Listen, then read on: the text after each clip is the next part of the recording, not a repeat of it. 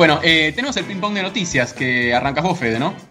Sí, porque pasó esta semana el primer informe de gestión del jefe de gabinete, diremos entre comillas, en cumplimiento del artículo 101 de la Constitución. Parece una pavada, pero como todos saben, al menos una vez por mes el jefe de gabinete tiene que asistir al Congreso a informar sobre la marcha del gobierno. Así decíamos, es como señala la, Constitución, con una aclaración no menor. El jefe de gabinete en nuestro país, esto dicho muy, muy al margen y parece muy técnico, pero en nuestro país el jefe de gabinete es quien ejerce la administración general del país. Es casi un primer ministro, si este obviamente fuese un modelo europeo. Y esto lo digo simplemente para enfatizar la importancia, no solo del informe obviamente, sino también del cargo del jefe de gabinete. Lo digo también porque la noticia a veces pasó como medio desapercibida, eh, sí, fue Cafiero al Congreso. Bueno, no es algo más, ¿sí? En definitiva, como decíamos, este primer informe fue brindado por Santiago Cafiero el jueves pasado ante el Senado en una exposición que duró alrededor de cuatro horas y media. Sí, como escucharon, cuatro horas y media del tipo ahí sentado hablando, eh, primero fueron este, una, un discurso de 40 minutos, un informe de 40 minutos, y después hubo un ping-pong como el nuestro, pero de preguntas y respuestas con el resto de los senadores. Pero en definitiva, cuatro horas y media del tipo ahí sentado. Y ustedes se preguntarán, obviamente, si voy a contar todo lo que dijo ahí. Bueno, por supuesto que no. Vamos a comentar simplemente algunas pocas claves de este primer informe de gestión del jefe de gabinete. En primer lugar, el estilo. Los que esperaban un estilo Marcos Peña se fueron francamente desilusionados porque no hubo chicanas por parte de Cafiero. De hecho, mantuvo un tono sereno, tranquilo. De hecho, buscó de manera bastante insistente de hacer apelaciones al diálogo, de bueno, a la Argentina la ponemos de pie entre todos y la concordia y qué sé yo qué. Bien. Segundo lugar, ¿Hubo alguna frase destacada? Es decir, Cafiero, ¿me tiraste un título para que yo que manejo un diario al día siguiente pueda decir Santiago, de Santiago Cafiero dijo tal cosa? Eh, no, más o menos. La frase destacada de Cafiero, que fue la que por lo menos circuló en la mayoría de los medios, fue: La Argentina ya estaba en pandemia cuando sumimos en diciembre, digo, en clara alusión a la crisis económica de los últimos dos años del macrismo pero no fue una presentación con grandes títulos. De hecho, cuando armamos el informe, recordaba, por ejemplo, la vez que Marcos Peña lanzó su famoso háganse cargo, hacía los gritos y agitando a los propios. ¿Recuerdan? De hecho, hubo alguna bandera, alguna remera, algún grafite ahí de algún este, macrista perdido que decía háganse cargo como una señal de, victoria. Epopeya, claro. Eh, una epopeya, sí. En eso hay que darle la derecha a Alberto Fernández. Porque el tono de Cafiero fue más del, estilo presidencial que del estilo de la vicepresidenta. seguramente si, si uno piensa, por ejemplo, en los jefes de gabinete de Cristina, eran más. Eh, así más, más combativos, Aníbal Fernández, este, el Coqui Capitanich. Exactamente. Tercer lugar, y por último, ¿cuál fue la reacción de la oposición ante este Cafiero afable y un poco este, amable también con, el tema de los acuerdos. Bueno, la misma que se hubiesen hablado Churchill, Lenin o Mussolini. De hecho, muchas veces estos espacios funcionan exactamente para ese griterío. La oposición fustigó por el, por el tema Vicentín, por la salida de la TAM, por las jubilaciones. Nada nuevo, ni para el oficialismo ni para la oposición. Vamos a ver qué pasa cuando le toque ir el mes que viene a la Cámara de Diputados yo leí un artículo que decía, me pareció un poco injusto, la verdad que no la vi la presentación de Cafiero, pero decía, lo criticaba porque decía que se puso muy nervioso, que incluso tenía cierto temblor en la voz, en las manos, digo, me parece que más allá del contenido, un poco injusto porque te metes con algo personal, si tiene algún nerviosismo por, por, por, su exposición o lo que fuera, qué sé yo, yo se lo dejaría pasar, pero no sé qué opinás, si lo viste o si, o si surgía esto también en, en los artículos. Sí, fue la, fue la crónica de la Nación, de hecho fue la, más, la más llamativa justamente porque fue, dedicó todo un párrafo, varias oraciones a decir que el tipo estaba nervioso, que, como que titubeaba, que cerraba los ojos, que bueno, eso me parece parte muy, muy de color. Eh, se, lo, se lo notaba nervioso, si uno se pone enfrente, sí, el tipo estaba nervioso, eh, lo cual me parece que lo importante era era el contenido del discurso. Muchos se concentraron en difundir un video de él sonriendo en cámara lenta como galán de telenovela. Y hablando de telenovela, ¿tienen tiempo? ¿Muchas horas? Porque ayer fue un viernes de superacción en la novela Vicentín y hoy continúa este sábado. Así que si tienen un rato, les empiezo a contar. Por favor, metan la cuchara, interrúmpanme, porque esto es largo, da para para explayarse y encima tenemos un abogado en, este team de vos sabés que sí, para, hacer las, las apreciaciones del caso. ¿Qué sucedió ayer? El juez que lleva el concurso preventivo de Vicentín, eh, estrella hoy en día, Fabián Lorenzini, este juez de Reconquista de 44 años, juez en lo civil y comercial, ¿qué hizo al mediodía? Más o menos se dio a conocer la noticia.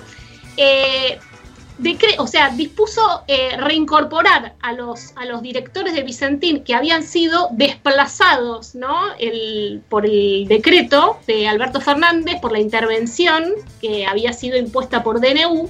Eh, así que directamente lo que dijo es que volvieran, que volvieran a la empresa eh, a seguir cumpliendo sus funciones de, directores, ¿no? O sea, hizo lugar a una medida cautelar y repuso a los dueños de Vicentín en principio por 60 días. Eh, los argumentos que esgrimió el juez, bueno, que existe un proceso de verificación de créditos en curso, que hay una necesidad de resguardar el giro normal de las actividades de la empresa, que hay que atender obligaciones y que hay que pagar salarios. Tiene impacto, sí, bastante, porque los interventores a partir de este fallo van a ser simples vedores, ¿no? En los términos de la ley de, concursos y quiebras. O sea, Gabriel Delgado, el interventor, que había sido este hombre que venía del INTA, viene del INTA, que había sido designado como interventor, ahora va a responder a Lorenzini y no al gobierno. O sea, va a tener capacidad de hacer un seguimiento amplio, efectivo y directo, pero no un interventor. ¿Qué sucede con este fallo? Bueno, el presidente hoy a la mañana en, conversación, el presidente Alberto Fernández, en conversación con los colegas del Destape Radio, habló de un dislate jurídico de magnitud, ¿no? A ver, ¿qué sucede? Los directores de Vicentín se presentaron al juez pidiendo dos cosas. Uno, que el DNU, ¿no? que, que declaraba la intervención, fuera declarado inconstitucional, ¿no? Y como medida previa cautelar se los reponga a ellos en el directorio. ¿Qué hizo el juez? Corregime, Fede, acá si me equivoco.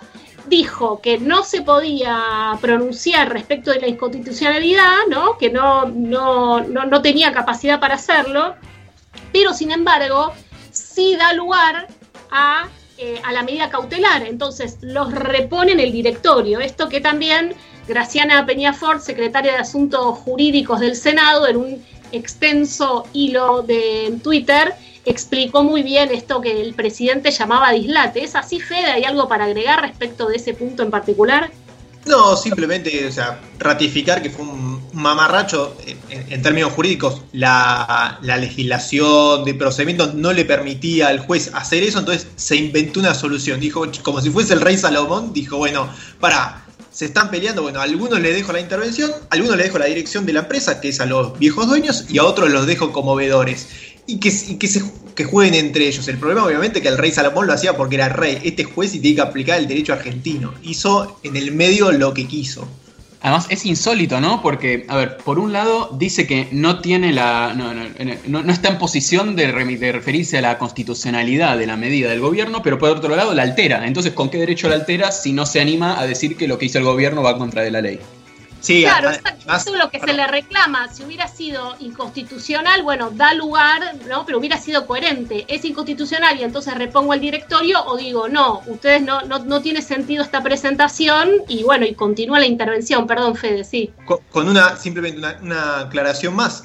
Tenemos una ley sobre cautelares contra el Estado que viene de la época en la disputa contra Grupo Clarín de Cristina, año 2013, y, y se hizo toda una, un procedimiento, digamos, o un, pautas rectoras para ver qué pasaba cuando le quiero poner una cautelar en contra del Estado. El juez ni la cita, no, no solo no la aplica, sino que tampoco la cita. Bien, pero es interesante esto que surgía acá, ¿no? Que es visto más como un fallo salomónico, sin embargo, desde los medios se presentó como un durísimo revés para el gobierno, ¿no? A, a todo esto, ¿qué se agrega? Bueno, el plan Perotti. Ayer a la tarde el, el, perdón, el gobernador de Santa Fe, Omar Perotti, se reúne en Olivos con Alberto Fernández. De esa reunión surge una alternativa que sí cambia bastante el panorama ¿no? de lo que podría ser el, futuro de Vicentín, que todavía la verdad que está bastante abierto. Em, entonces, ¿cuál es la propuesta? Y por eso que el juez acá vamos a ver qué, hace, ¿no?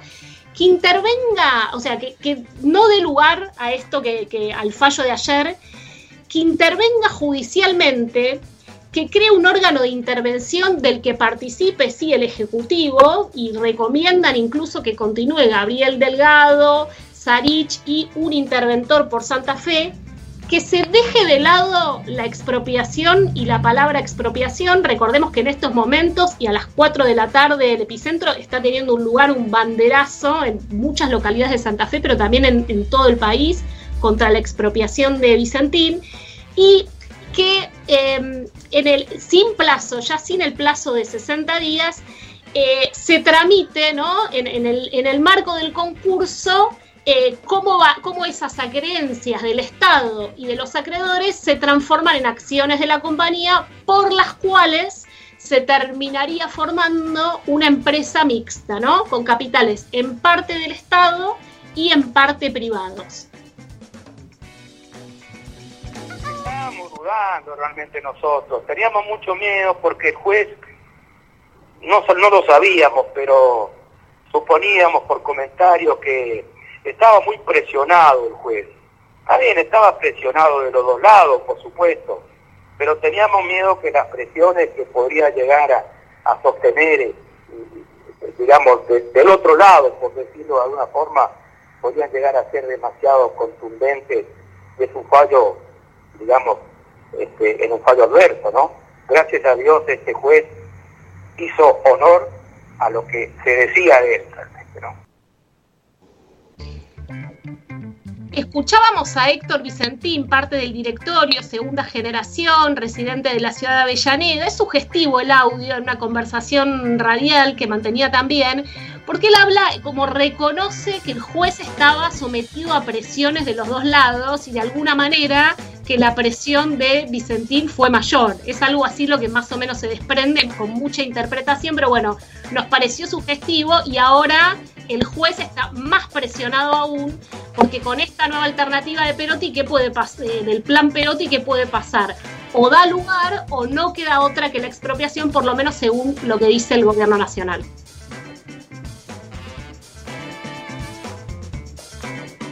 Sí, bien, como última noticia, por lo menos de este panorama informativo, esta semana que pasó, otra vez muchos se debatieron lo mismo. ¿Estamos o no estamos en default?